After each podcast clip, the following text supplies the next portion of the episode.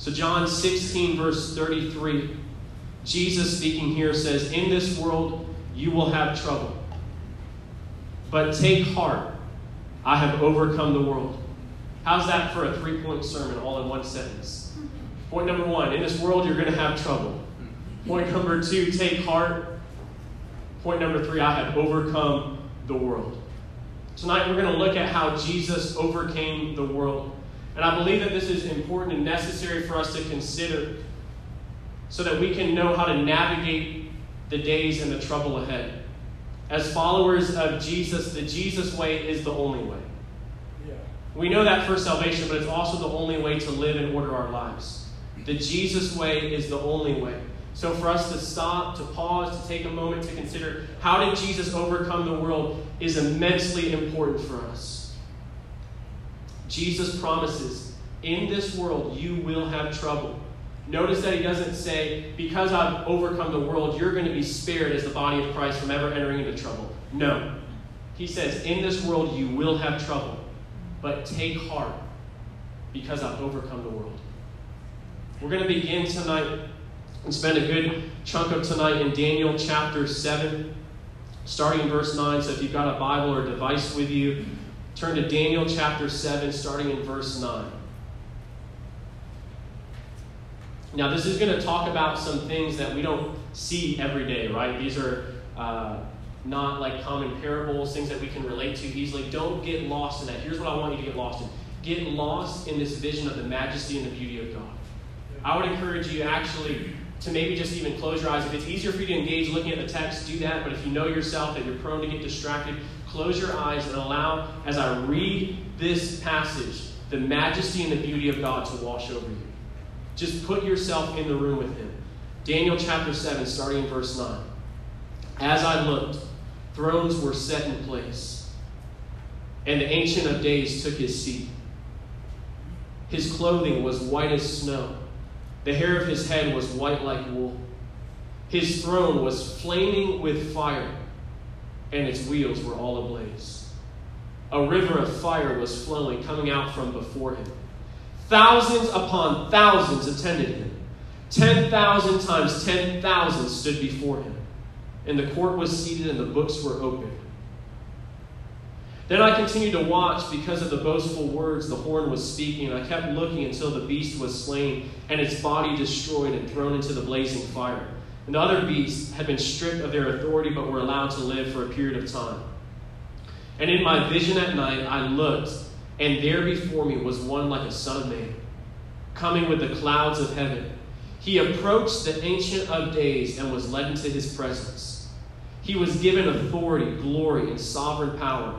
All nations and peoples of every language worshiped him. His dominion is an everlasting dominion that will not pass away, and his kingdom is one that will never be destroyed three big picture ideas I want you to pull from this text. Number one, the majesty of God, the Ancient of Days. A throne on fire, wheels ablaze, a river of fire proceeding from the throne. Thrones are set in place in the Ancient of Days, the Eternal One, the one who existed before Genesis 1, steps in the room and takes his seat. Thousands upon thousands and 10,000 times 10,000 are attending him. And then we're given this strange little passage in the middle, and it's about the short reign of the Antichrist. That's the second big picture idea I want you to grab onto. And sometimes we can get really entertained and amused. We need to know the details of these things. But I want you to see the, sh- the brevity of the Antichrist reign next to the eternal dominion of the Son of Man. We need to see it in comparison to the paragraph that comes immediately afterwards. His reign is short and his destruction is total. He's thrown into a lake of fire. That's about the extent of what you need to know at this time for the Antichrist. Yeah. I'm not saying don't study in more detail, but for tonight, know that in this passage, the little horn, his boastful words, his arrogance, his scoffing at God is short lived and his destruction is total. And then the glory of the Son of Man coming in his Father's kingdom. His is an eternal dominion. His is an everlasting kingdom without end. One of the reasons I think we need to stare at passages like these is because this was one of Jesus' favorite passages.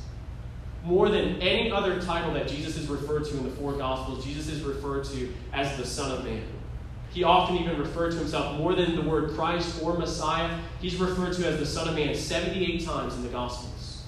In a second, I'm going to show you that he wasn't just saying, I'm a human being when he said that. He was saying something way more significant. And the people who lived in early first century uh, Israel would have recognized exactly what he was saying, which is why he received such crazy responses when he would make that claim.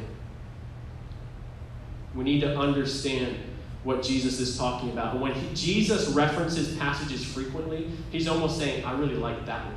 You should study that one out. You should get that one and print it on your eyelids. That's an important one to me. You might be wondering what any of this has to do with this whole topic of overcoming the Jesus way. And we just need to hold on for a second because before we get to the practical implications for our lives, we need to get an exalted view of who Jesus is. We need to see Jesus reigning as king. We need to see Jesus ascended in glory where he's at right now. Often we preach the gospel and we stop at the resurrection. How many sermons you ever heard on the ascension? Guys, he ascended and is exalted as king over all the universe right now. That's part of the gospel.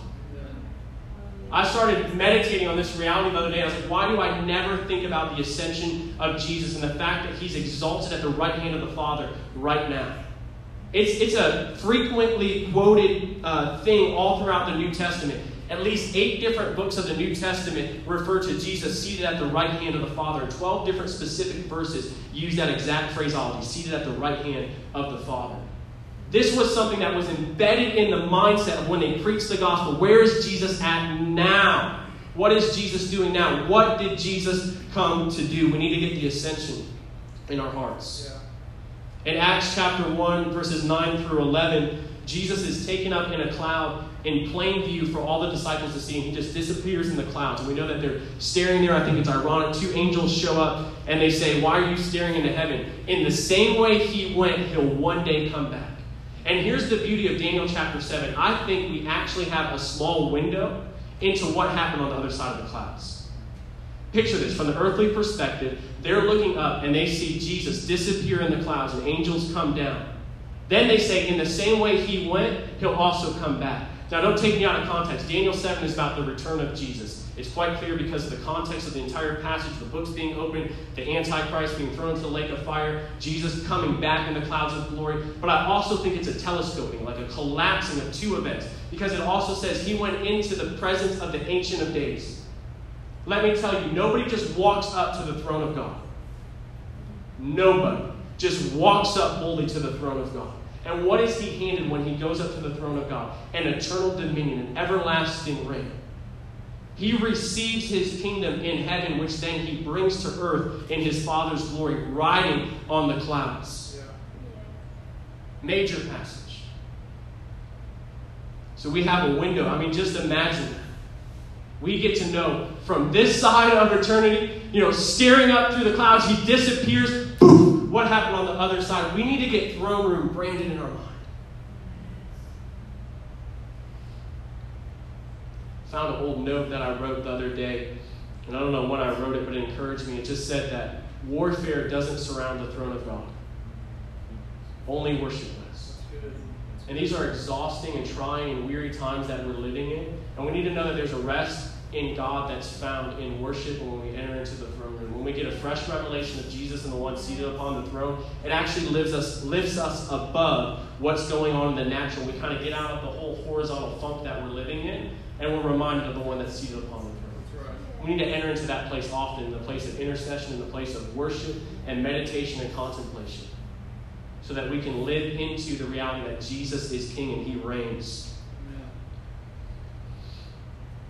And so, as I began to meditate again and pray and consider the significance of Jesus' ascension as his enthronement in heaven, here's a quick list of just a few things that were accomplished, why this actually matters. Not just the fact that it happened, but why it matters realities that would not be established right now had Jesus not ascended. Number one, Jesus is king. Everyone's like, okay, we knew that. Jesus is king. Here's what I want you to consider the kindest, most humble, gentle, meek, all powerful, wise, all knowing, full of understanding, man in the entire universe is also the king of the entire universe. That's part of the good news. You know that the gospel doesn't stop with your sins are forgiven. Yeah. But the gospel of the kingdom, which is the gospel that Jesus entrusted the disciples to carry to the ends of the earth, is actually the good news that Jesus is king. Because when we think about who's reigning, it's good news. It doesn't stop with the forgiveness of our sins. What does that get you? That gets you a ticket punch to heaven and then live however you want. unlike if I realize that the good news is that Jesus is a good king who forgives sins and shows mercy. I live under the kingship of Jesus, and I live my life as a declaration that Jesus is king. That's the full gospel. So that's reality number one. Jesus is king. Number two, Jesus is forever our great high priest. Jesus went into the Holy of Holies, the better tabernacle, the real tabernacle in heaven, and once and for all time offered his blood to forever cleanse us of all unrighteousness. Because he was also human, one like the Son of Man, he also understands our weakness, our temptations, and was tried and tested in every way just like us. You marry these two realities together Jesus is king and Jesus is a priest, and you have an intercessor sitting on the throne. There's an intercessor sitting on the throne. And every time the Father sees Jesus, he remembers, show mercy. One of the ways we see Jesus seated at the right hand of the Father in Romans chapter 8 is interceding on the behalf of the saints, the elect. That's a comforting reality, guys, that that's not possible unless Jesus ascended. He's been given the promised Holy Spirit to pour out on us. That's one of the realities established in the New Testament. Jesus is now at the right hand of the Father, has been given the promised Holy Spirit so that it could be given to us. Jesus said, You can't receive the Holy Spirit unless I go back to the Father, right? It's actually better for you that I go so that the comforter, so that the advocate, so that the counselor, so that the teacher can come. That doesn't happen unless Jesus ascends. Why was Pentecost after the ascension? He had to go up. I love this one. He shamed the powers and the principalities. Ephesians talks about that. That he did it in plain view of the powers and the principalities, and God did it to shame them. They had to watch Jesus, one like the Son of Man, ascend to the right hand of the Father and receive eternal dominion. They had to watch as satanic and demonic powers and principalities, the power of the air, had to watch Jesus go up and get a name that's higher than every name. That's awesome. And you know that Ephesians establishes, Ephesians 3 10 or 11, I forget what verse it is, that the church is supposed to make that declaration. Not just with their mouth, but the actual picture of his covenant body in the earth is supposed to make a declaration to the powers and the principalities of the air that Jesus is king. That's a high view of the church. That's not Sunday service. That's something far deeper. That's a covenant reality that declares and proclaims that Jesus is king to the powers of the air.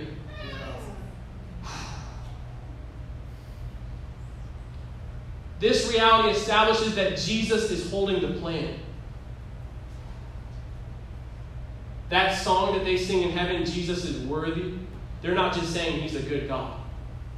John's weeping and they're saying there's none found worthy. They're saying there's one able. There's one capable. All those things that makes him the best king in the universe. Oh, the humblest man in the whole earth is also holding the plans regarding the end of time, regarding God's entire plan for the scope of humanity. Yeah. I'm comforted the fact, by the fact that Jesus is holding the plan. And the last reality, again established from Acts chapter 1, in the same way he went up, he's also coming down. He's coming back, and this time he's coming back as the line of the tribe of Judah with a kingdom and He's going to establish it on earth as it is in heaven.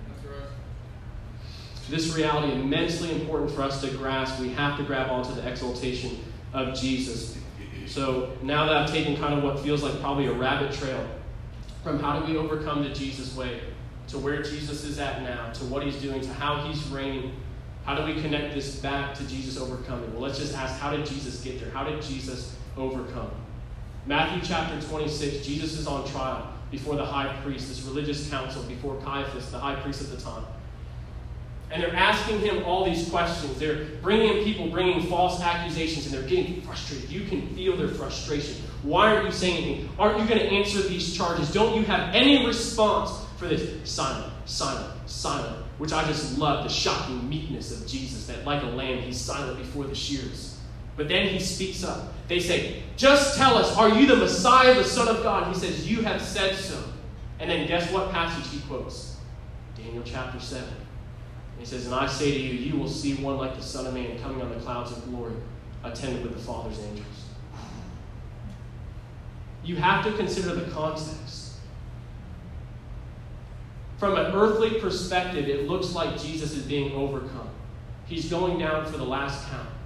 And he's saying, This is about to be my exaltation. You think you have me on trial? I have you on trial. You're going to put me in front of a kangaroo court? I'm about to walk into heaven's court, into the presence of the Ancient of Days, and receive an everlasting kingdom. How did Jesus overcome? He lost his life, he gave it. And it looked like, from an earthly perspective, he was losing. But from heaven's perspective, he was winning the ultimate victory.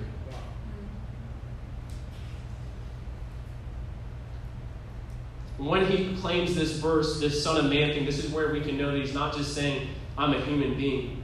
It's after these words come out of Jesus' mouth that Caiaphas says, He's spoken blasphemy.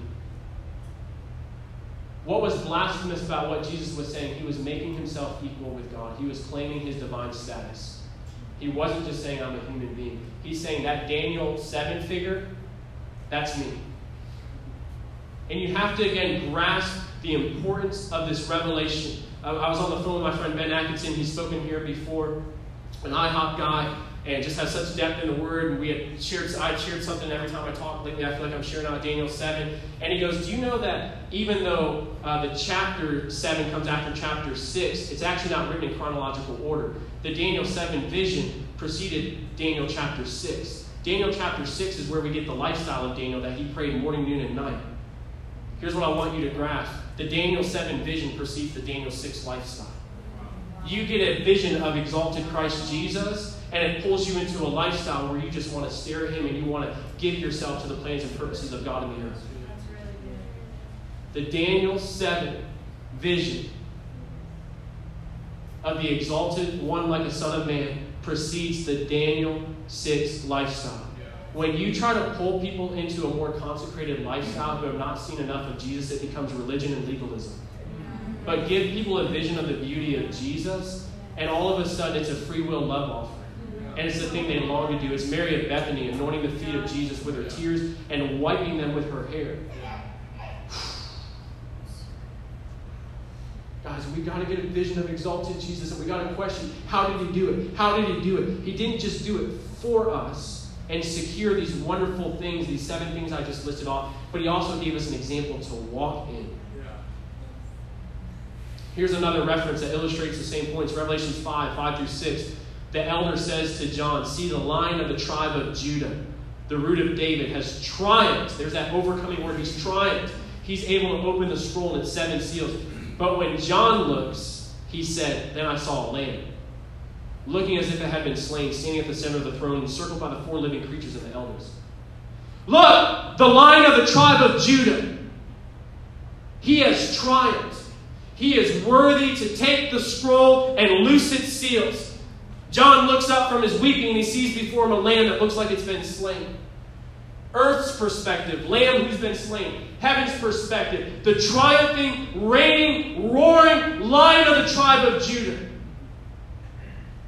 You have to get heaven's perspective on your life, especially in this season, because otherwise we're going to cling to our rights and follow the American dream rather than get God's dream for his son Jesus and ask us what part we can play in it.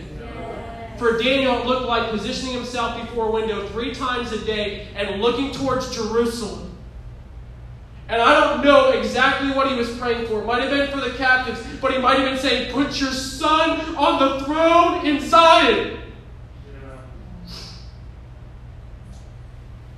Because how can you not change after you see that? He didn't just read about it, he saw it. He saw resurrected, ascended Jesus coming back to the earth in his Father's glory to set up his kingdom on Zion's holy hill.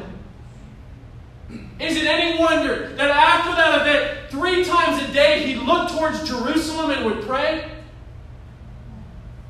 I think he had a raging desire in his spirit to see Jesus ascend the throne in Zion, which happens at the second coming of Jesus.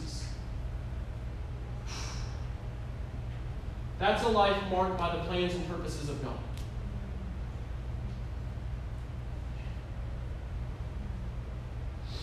Consider Stephen. This is where it gets practical for us. Stephen was the first martyr of the church. From Earth's perspective, looks like he's losing, right? You got a whole mob of people, they've driven you to the city's edge, they're picking up rocks, getting ready to stone you.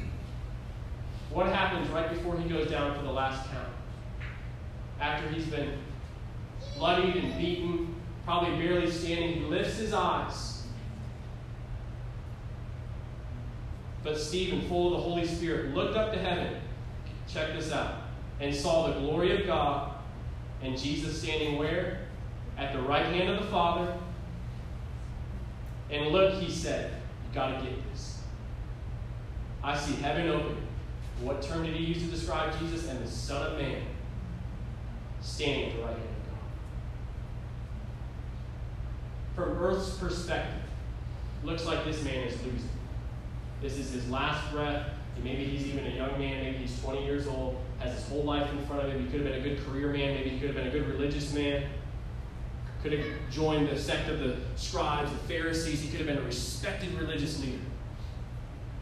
From earth's perspective, he's losing it all. But he looks up and he gets a vision of exalted Jesus. And Jesus is not seated on the throne in this instance, he's standing at the right hand of the Father, ready to receive the first martyr of the church. How do we overcome the Jesus way? How do we do it the way Jesus did it? And did he just do it for us, or did he call us into the same lifestyle? Go with me to Matthew 16 real quick. Matthew chapter 16. I want you to see this theme popping up all through the Gospels. I'm not introducing a new idea. This is the gospel of the kingdom. Matthew 16. The context is a passage you're probably familiar with right after Jesus has asked the disciples, Who do people say I am? Some say Jeremiah, some say John the Baptist, some say Elijah. Who do you say I am? You're the Messiah, the Son of God. And he says, Flesh and blood did not reveal this to you, Peter. This was given to you by the Spirit of the living God. Immediately afterwards, Jesus starts describing. He resolutely sets his face towards Jerusalem. He knows exactly what's going to happen to him there. He's preparing his disciples for the events that are about to unfold. It's the reason he came to earth. He's coming to die. And then he has to rebuke Peter because Peter says, I'll never let this happen to you, my Lord, right? But catch what he says. Jesus responds to him, he says, Get behind me, Satan. You are a stumbling block for me.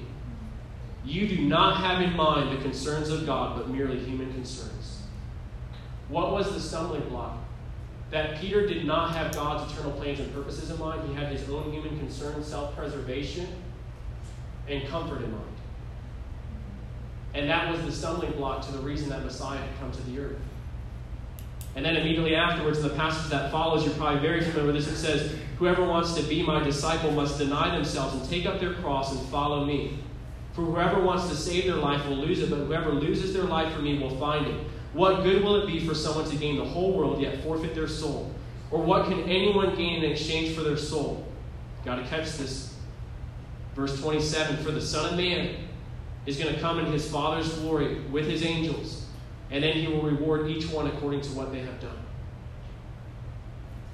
What precedes the reward that the Son of Man is bringing in the clouds of glory?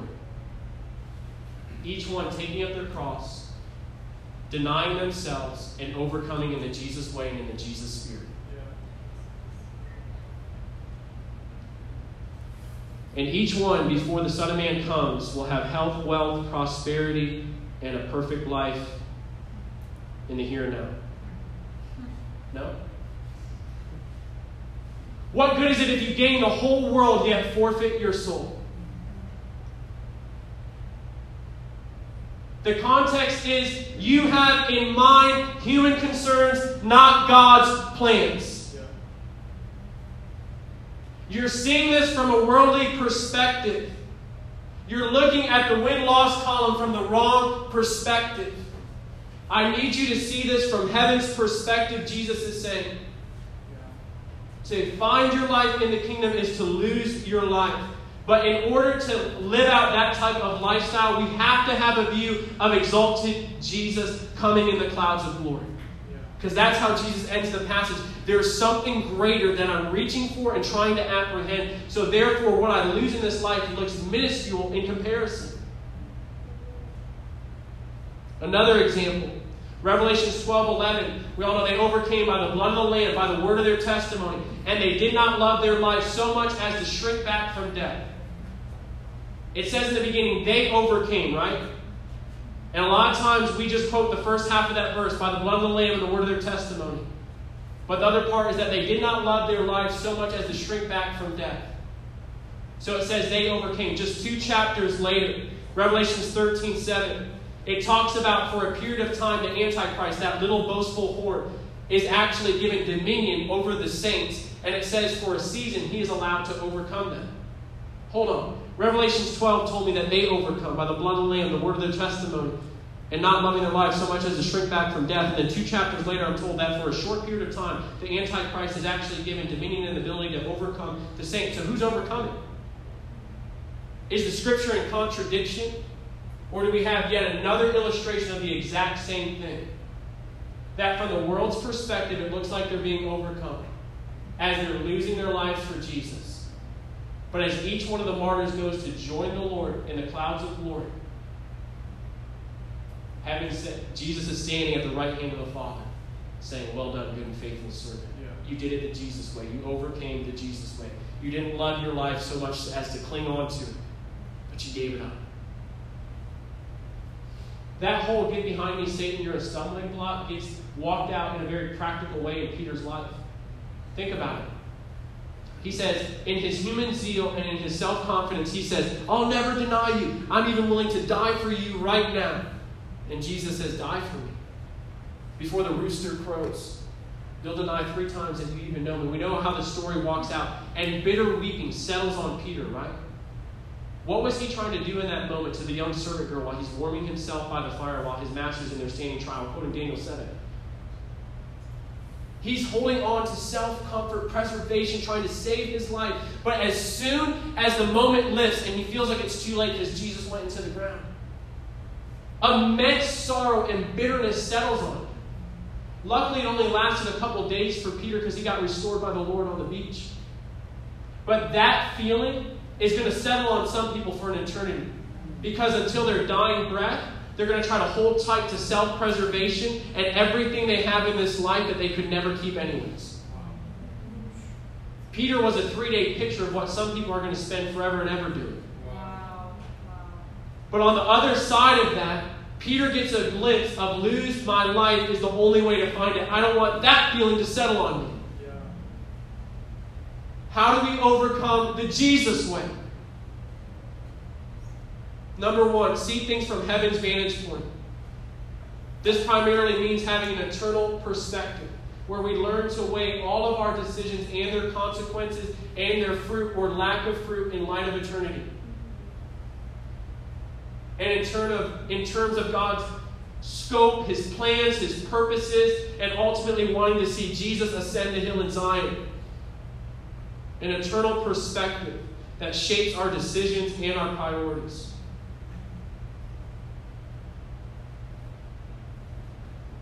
Number two, this means having a kingdom perspective. One of the other reasons it's so key for us to understand the height of Christ's exaltation is that when you get a glimpse of how high he went, you'll start to understand how low he went. As high as he went is as low as he went down. The most exalted being in the entire universe is also the humblest person who's ever lived. That's another reason why it's good news that Jesus is King. The most exalted being, the name above every name, who ascended in plain view of all the powers, the principalities of the air, is the humblest man ever lived. Because he was there before. He left the glory to come down, to wash feet, to die on the cross. That's why the meekness of Jesus to not even respond to a bunch of liars and false accusations is just shocking. That's part of the beauty of Jesus. When you start to stare at the gap, it's not just appreciating the exaltation, but it's appreciating the full scope of the gap, the way that he went down the ladder. But again, he didn't just do it for us to secure certain things, but also to give us an example to walk in. It's the way of the kingdom. The way of the kingdom, up is down. That while we live on this earth, we're not looking for self exaltation, but we're looking for how low we can go, how much we can serve to be like Jesus. Jesus actually never rebuked people when they talked about how do we become great. He just redefined greatness for them. Sometimes he did it by bringing a little child in their midst. He says, You want to be great? Become like this one. Sometimes he did it by serving. He says, The greatest amongst you will be the one who serves the most, right? And this is not a striving type of spirit. It's trying to get into the spirit of Jesus, letting that same mindset that was in Christ also be found in you. Again, it's the idea that the way to find your life is to lose it. It's living in the opposite spirit. And the gospel of the kingdom requires endurance on the part of the saints. And Jesus said, He who endures to the end will be saved. It's not about a prayer, it's about a lifestyle shaped by gospel realities. Not just a message that we celebrate, we should definitely celebrate, but it should also be a plan that shapes our life, shapes our community, shapes our priorities that we're not trying to hold on to anything, not independence, not autonomy, not the ability to choose, but willingly surrendering, laying everything down, and yielding to make a declaration Jesus is King. Every time you turn the other cheek, you make a declaration Jesus is King. Every time you humble yourself and serve others in love, you make a declaration Jesus is King.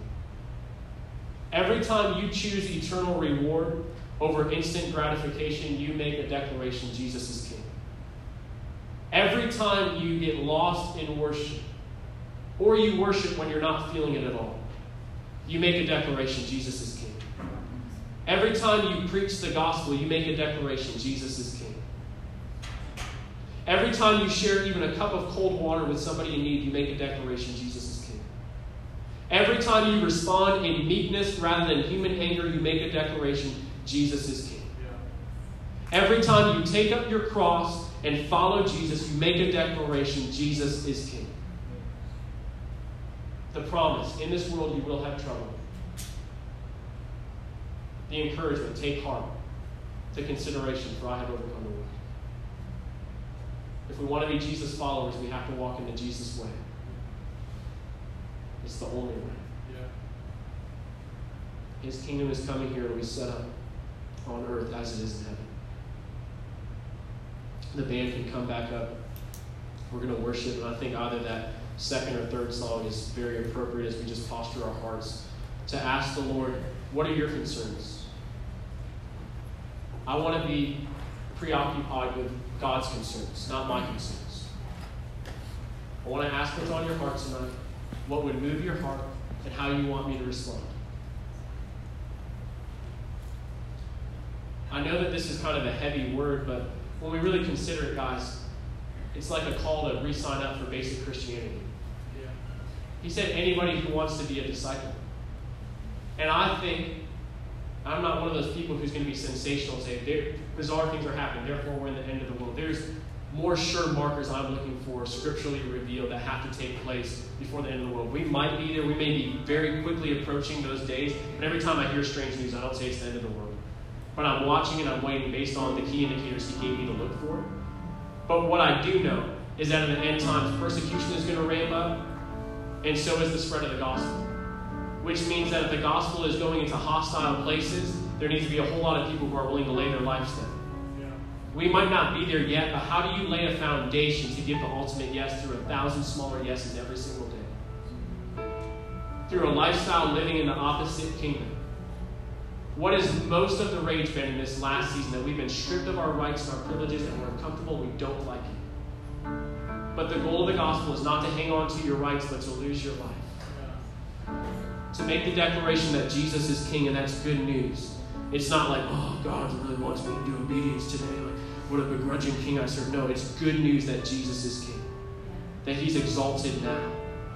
That he hasn't left us alone. He's poured out his Holy Spirit. He's with us even now in the third person of the Trinity. These are beautiful and precious realities. Another reference to greatness that we think this is such a bold question. The two brothers say, Can we sit when you come in your kingdom? Can we sit on the right and the left side of you? And Jesus, his question to them is, he doesn't even rebuke them for asking about greatness. He says, Can you drink from the bitter cup of suffering I'm getting ready to drink? Basically saying, You want to be great in the kingdom? Are you ready to suffer with me? Guys, this is not common in the American church. We want our best life now. Jesus is saying, lose the best years of your life, lose the best, all of it to gain what you can never lose. This is a total perspective shift. And it's got to go deep, right? It's not a t shirt. This is something we need to enter into. That's why I prayed in the beginning. Give us the courage to step into this, right? I want you guys to stand to your feet as we get ready to worship.